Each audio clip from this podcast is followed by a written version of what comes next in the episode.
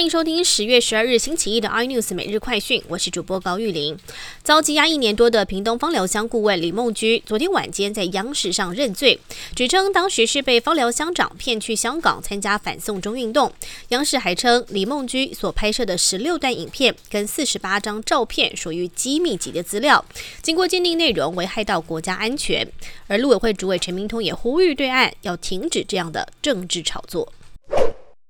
美国总统大选倒数二十三天，拜登民调持续领先。川普想翻盘要快，所以称自己痊愈、获得免疫力的川普想要重返竞选活动。但是最近释出的痊愈造势影片，有一段截取佛气的画面，却被打脸，说没有经过团队同意，根本是断章取义。中国新一波疫情又要卷土重来了吗？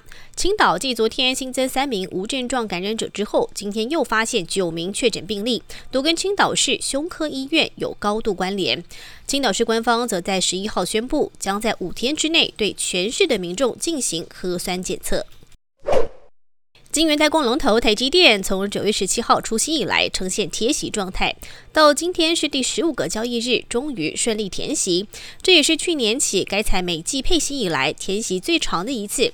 台积电将会在周四举行法说会，法人也预期台积电全年营收将成长超过两成。